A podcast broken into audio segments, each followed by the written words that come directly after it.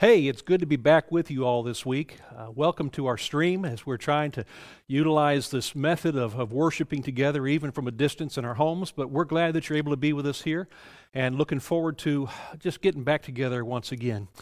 This week, I want to take you back to the cross. And as we look about the faces around the cross, we'll discover some more people. I've got an interesting character I want you to see today, and hopefully, we can be inspired by him as well. So, if you have your Bibles, I want you to open up to the book of Luke in the New Testament, and we're going to start at chapter 23, beginning at verse 39. And that'll be Luke 23, 39. Begins this way One of the criminals who were hanged railed at him, saying, Are you not the Christ? Save yourself and us. But the other rebuked him, saying, Do you not fear God?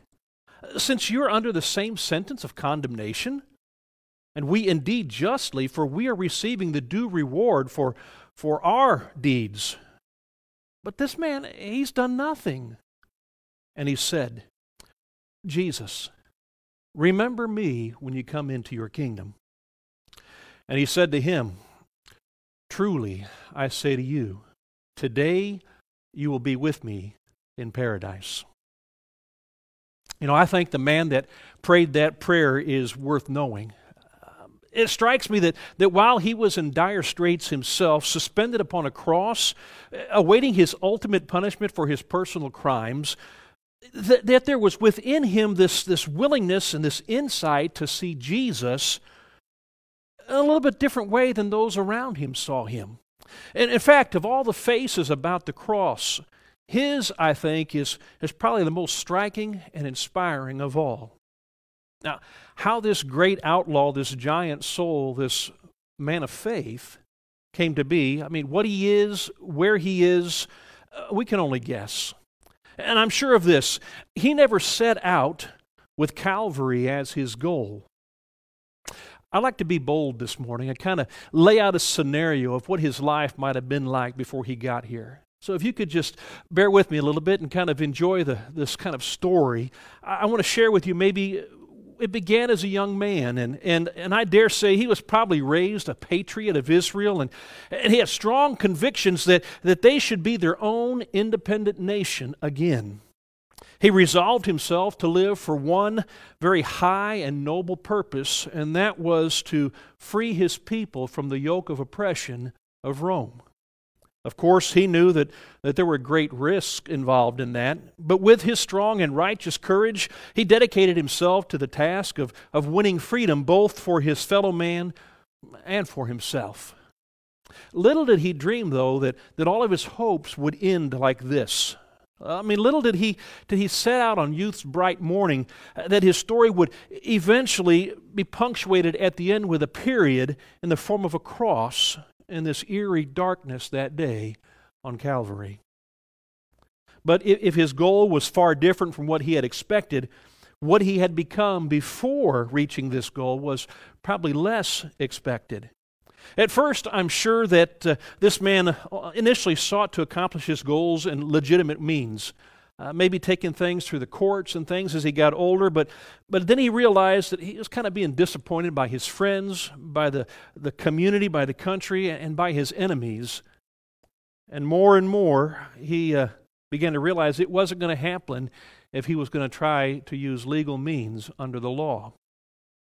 So he began to put his confidence in violence and in bloodshed and maybe he organized a, a, band of, of misfits, a, a band of, of uh, rebel fighters that were going to do his bidding. If he's not able to get them into an army and, and, and fight out in the open field, he probably decided he would get this group of guerrillas, or in their day they were called zealots so that they could come together and, and they would hide out in the vastness of the mountains along the roads that made their way through there. And as a, a small detachment of the soldiers of Rome would make their way through, they would come down upon them and, and, and take over and destroy them and, and just, just have victory day in, day and out. But sometimes that wasn't all it meant that was going to be for them. You see, they probably were under pressure, and, and no longer did he limit himself to just the Romans. But then he and his men degenerated probably into this band of thieves, robbers. One day their victims made resistance, and then killing the innocent became necessary. He may have flinched far from that at first, but eventually, over time, his heart hardened, his heart hardened about it.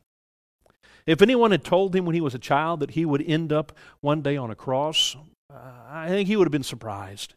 He would have argued that would never happen to him. But if someone had told him that before he reached that cross that he would have already crucified his better self, I think that probably would have surprised him even more. But here he is. He's dying on a cross at Calvary. Not as a righteous and a zealous patriot any longer, but as a disgraced and a hardened criminal. There was something else that happened that day that, had he been forewarned, he probably would have uh, said, No, that would never have happened at all. But suppose, as he is beginning to make his journey down the Via Dolorosa, carrying his own cross, that maybe a friend in a crowd shouted to him and, and said, Before this day is over, you're going to be praying to that man over there for your salvation. He laughed.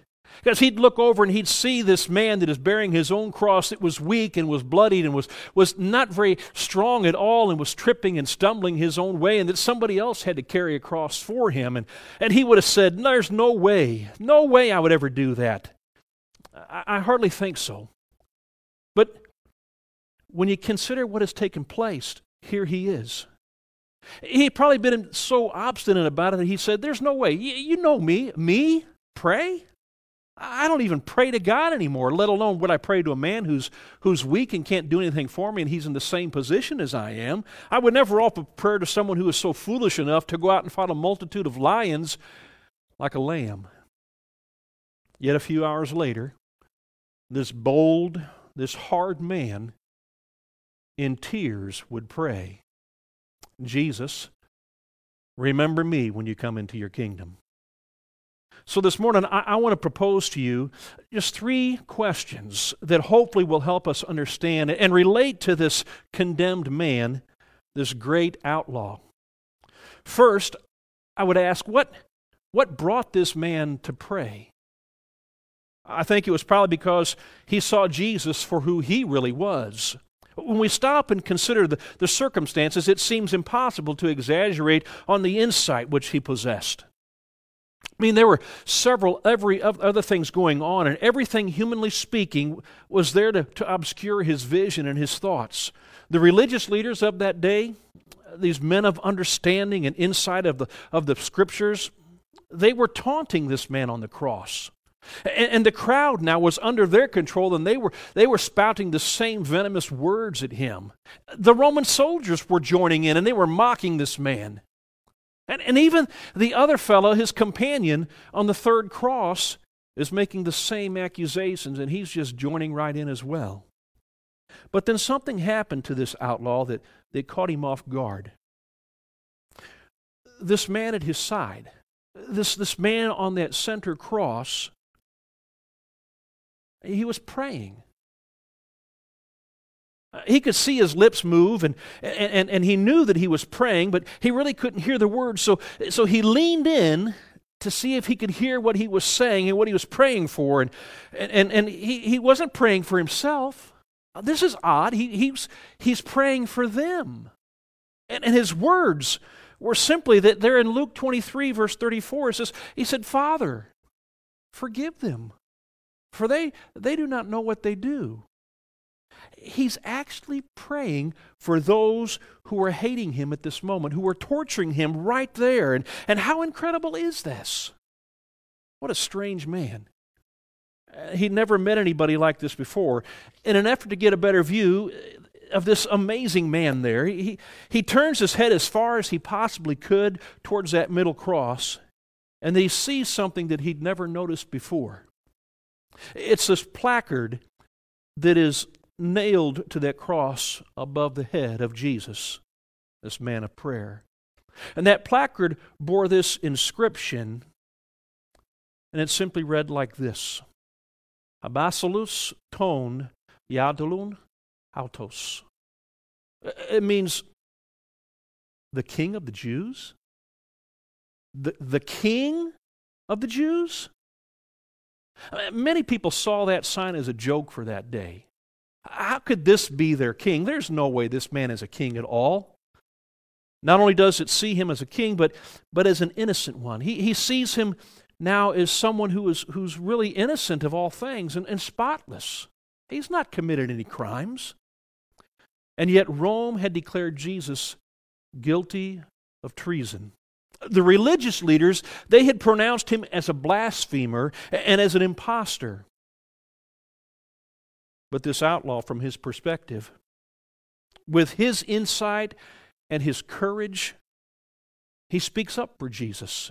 And he proclaims that he has not done anything wrong. And I think it was then that he saw himself as well for who he really was. When this outlaw was first arrested, when he was nailed to the cross, I feel certain that he had no regrets for the wrongs that he had done and that brought him to this place. And maybe if he had one regret, it, it probably would have been that he had not done more to fight. But now, against the backdrop of this man of prayer at his side, this king of the Jews, he sees himself for he, he truly is, and that he's really receiving his due reward for his own deeds. He's suffering at the very edge of hell, and yet he says eh, that there's this punishment that they are facing is no more than he deserves, and no more than this other criminal deserves for what he has done too. And I think we complain today about our loss of sensitivity to sin. Most of us are not worried about what we classify as our little sins. I mean, we even, when we confess them, we, we, we, our confession lacks true repentance, I think. We don't cry out in shame because of what we have done. Rather, we like to compare ourselves to others and, and demonstrate how much better we are, and we're not as bad as them.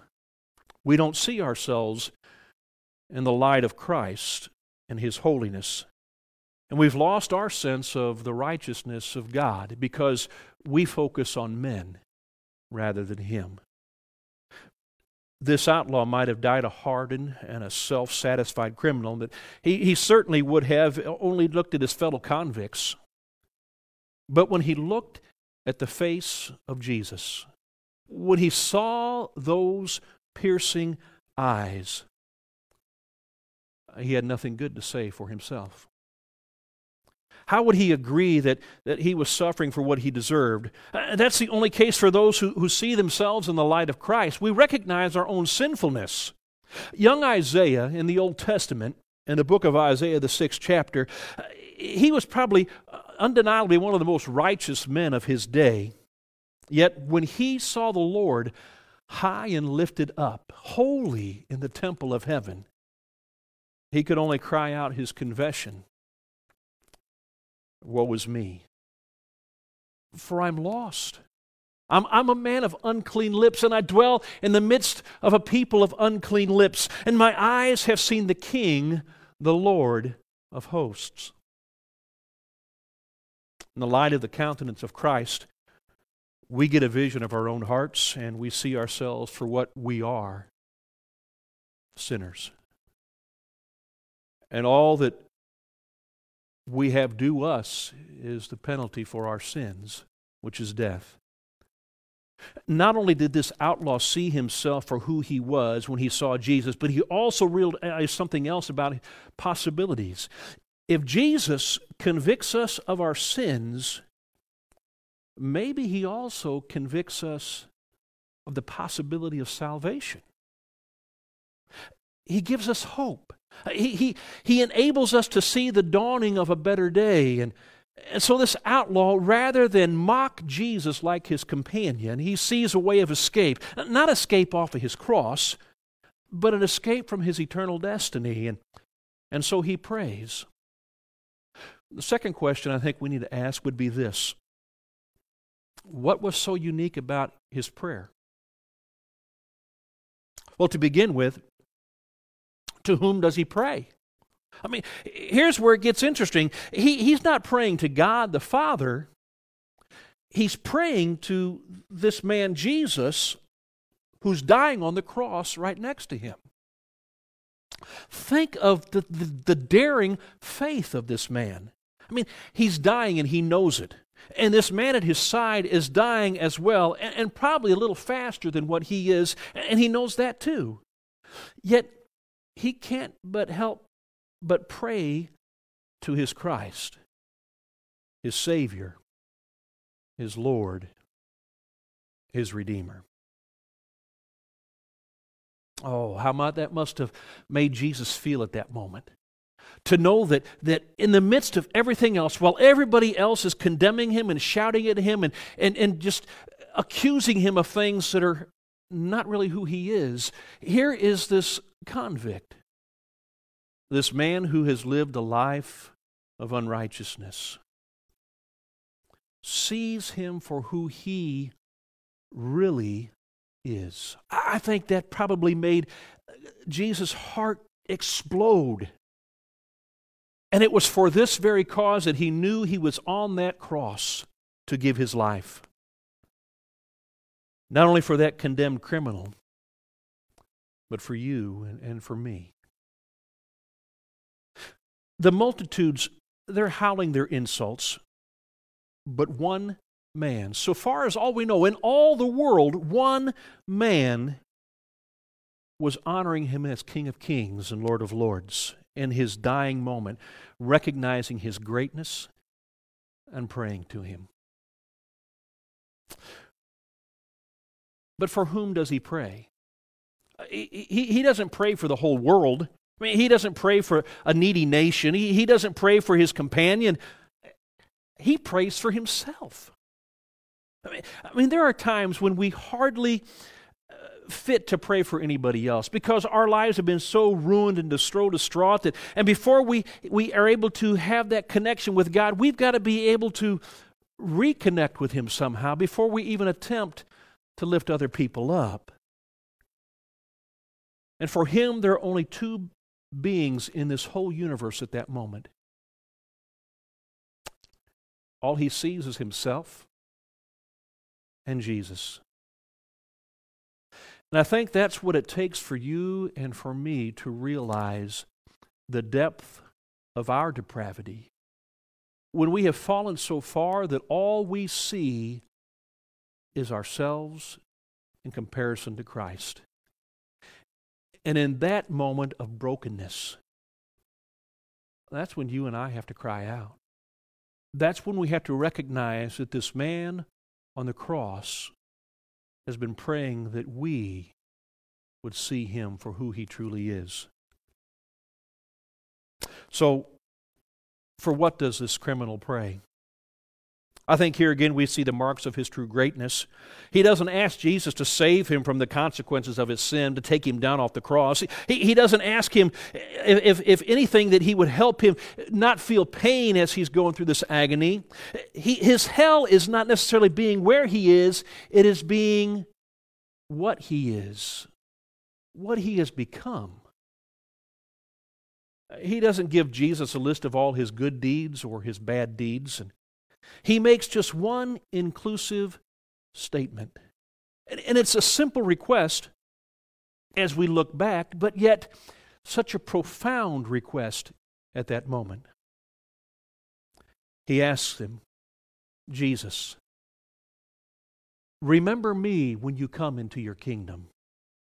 I mean, he seems to say that in spite of all appearances, you are king. And since you, you are king, this is not the end for you. And, and I know that this cross is, is utterly powerless to destroy you. And, and it does not put a period on your life. Matter of fact, it doesn't even put a comma on your life. It, it's, it's not going to stop in this moment. And soon, this whole storm is going to be over, and you'll be experiencing the calm that only you can bring as a Prince of Peace. And soon you will have passed from the confines of this mortal world and you will embrace your true identity. And when you have done this, remember this man who is dying here on a cross beside you. No faith can be greater than that. Notice he didn't say if, but when when you come into your kingdom.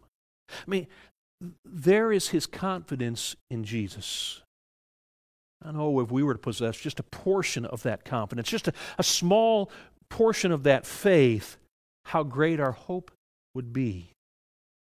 I think our third and final question is this What kind of response does Jesus offer? Look at Luke 23, verse 43. And it's a response that I don't think he was expecting to receive. But Jesus says this.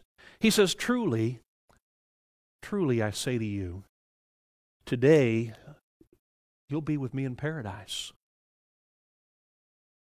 I mean, it destroys the notion that death ends life. He says, You will be. I mean, Jesus speaks with blessed assurance that, that he is going to continue to live, even if he dies. And it, it seems as if Jesus is saying, Since you have asked that I remember you beyond the cross, you must know that I truly am the resurrection and the life. Death cannot stop me, and no more can it stop you, because if you believe in me, you shall live also. So today, you'll get to be with me in paradise.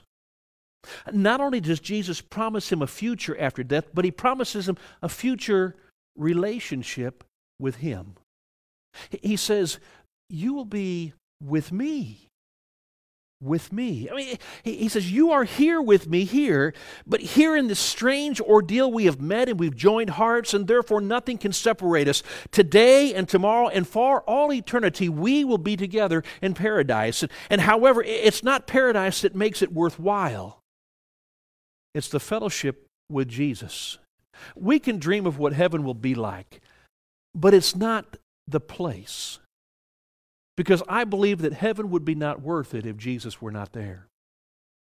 You see, because it's the relationship with Him that we seek. And this man understood that. And when Jesus said yes, I can't imagine what went through his heart. You see, this future relationship begins now, not in some far off tomorrow Kipling says, We shall lie down for an eon or two. How many eons did Jesus and this outlaw lie down? It was not even for one eon. It wasn't even for one instant together. They went away together. They appeared in an instant later in the very presence of the throne room of God. Paradise. I mean, this is the gospel for our day today. If this outlaw, in spite of all his hindrances, could find eternal life, surely we ought not despair. I mean, the conversation he had that day brought him courage to face death and eternity unafraid you and I also have to that same kind of conversation when we turn to Jesus as he did to help us and to bring healing in our life. And in doing so, we too will find life. We'll find it in the here and the now. And, and how desperate that you and I have to be in order to realize that, that when Jesus died upon that cross, he died for us. I mean, he sacrificed everything so that he might even have one moment with you upon your cross, that you might overhear his prayer and understand his forgiveness has no ends. So, what can we do? Well, let me challenge you with just a couple things. First is this don't wait any longer, quit putting it off.